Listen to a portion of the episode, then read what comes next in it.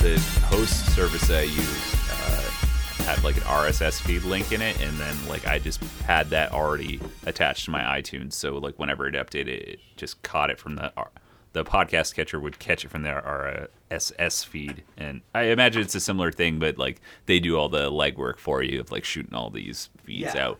Totally. Yeah. If that makes sense. That's a good deal. Oh yeah. How much do you pay a month for that? Uh, it's free actually. the only What thing the is like, fuck? yeah, I know. I I was paid like, why so much for mine. I know. No, it's uh okay, and then so comparison, like so now obviously my like the like the my band stuff's on like all same thing like on like 14 different platforms, and it's all through this uh, company called DistroKid. Yeah. It's similar. You just like upload everything to them, and then they do all the heavy lifting. So Yeah. they send it all out, and within a week you're on like 14 different platforms. I'm on like Amazon, Napster, all these like crazy other ones. That, like, Yeah. so which is pretty cool and and youtube they upload it and monitor it on youtube uh, but yeah back to anchor like they don't have um, like advertisement uh, like monetary advertisements uh, yet but in in the states they do so like yeah, at, cer- at a certain point i've i've signed it because we have four different podcasts now so we, I've signed it four different times, like a Yeah. petition. They actually allow you to like digitally sign, basically, Mm-hmm. uh, to bring advertisement to uh, to whatever country you're like uh, you're posting from. Yeah. So that'll be kind of cool because eventually you can get like you can do reads for like different uh, companies in Canada. And we'll be like- Casper mattresses. yeah, yeah, exactly. We had to talk about like my favorite uh, show was of course Casper, and then you have to do some like awkward like segue to just like Casper mattress. And then what? You start making money off it? Or Yeah, something? you can. Yeah, yeah. They basically pay you. Uh, it's the sort of dependent on, um, to a degree, on like how many listeners and subscribers you have, which makes sense. Yeah. But it's also they just like like the shotgun method, just as many people as they can have promoting their stuff. So you get always get a base rate, anyways. See, I think if you like, remember we've been talking about doing YouTube or whatever. I think I think if you actually did some videos, Yeah. and, and got onto YouTube and got su- subscribers. I mean, it's not like we're dancing around or whatever, but I wonder how that would go over. Well, yeah, I was thinking it because I have a like a, a spot upstairs that I would um basically like using this gear, right? Yeah. And then those two new microphones that I got that look aesthetically look really cool. Yeah. And then you could have like a, you know, like a lot of different shows nowadays. There's just two people like sitting in a chair and, Yeah. and talking, right? So I was gonna do like one-on-one interviews like that, Yeah. and then basically get the the audio and then just overdub it onto like the video and have like a video camera, right? So I was thinking it, of doing that as well, uh, which we could honestly just do in here. We could just set up a camera there and like I don't know, yeah, would be another way to. but same neat. thing. There's like a pretty, you know, high threshold before you start making any YouTube money. but, Oh uh, yeah, and you need to have uh, uh, lifetime views of a minimum of ten thousand even have. Is it ten thousand? Yeah. And same thing with I. I brought it up because Darcy and I were looking into it. I'm like, wonder if I could like make a career in podcasting. Because as soon as I saw like the monetary stuff in Anchor, I got like a, you know, you got a dream. So, but it's like Oh, it's some- it's something ridiculous, man. Like you got to have like. I want to say like 10,000 subscribers Mm-hmm. or 10,000 listens a week. Say, for example, if you do like a weekly show, which is basically this is. Uh, and I can't even remember. I think it's like you make 400 bucks or something like that.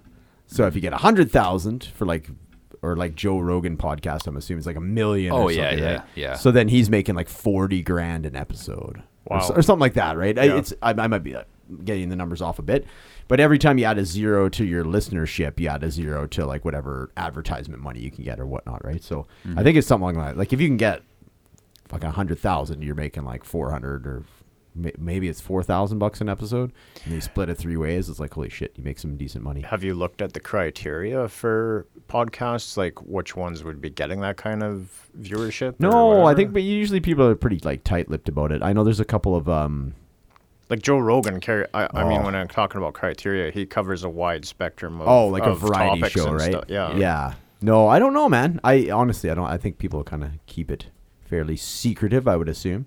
Like, like, are you talking about like what would make money? Yeah, like, if we, if like I mean, we we, we do ten like, albums, okay. we do VRS, but I mean, what like like how do we make ourselves marketable?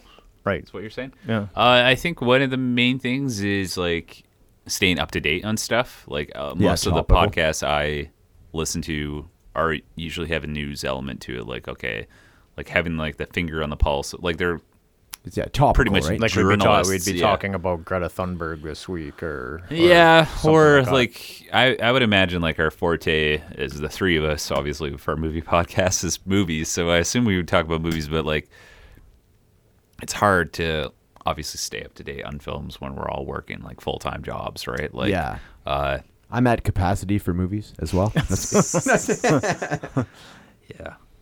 I yeah.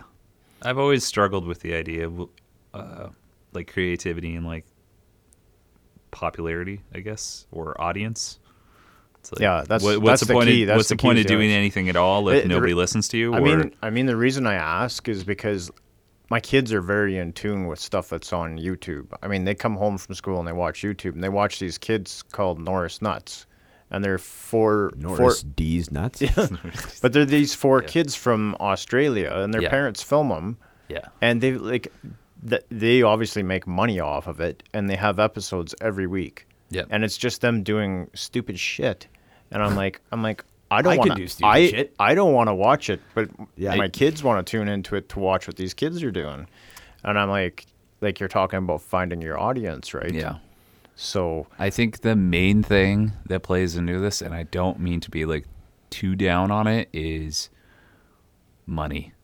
These people that are popular on YouTube, they come from backgrounds of privilege. Like mm. these kids that are filming stuff on YouTube, people who are my age that are doing stuff on YouTube, they never had to work like a part time job in their life. They were able to like sit in their bedroom with like the you know pinnacle of technology. The, the time, like most expensive, like yeah. equipment that they Sure. their parents bought for them and they just had the time to Well, yeah and there is a degree of uh like I guess payola, right? Which is like the old like radio term where it's like you pay to like advertisers essentially, right? Uh, Yeah. which there's a degree of that I know because um well that's what I was trying to do with when we got kicked out of Reverb Nation was uh was essentially that, right? Like they offered it a, a free week, but uh, you know, after the free week, I'm sure they were going to be like, well, if you want to continue on with that, you got to pay 30 bucks a month. Or Facebook lets you do that too. Like for $25, we can reach 6,000 people with that post instead of your like 13.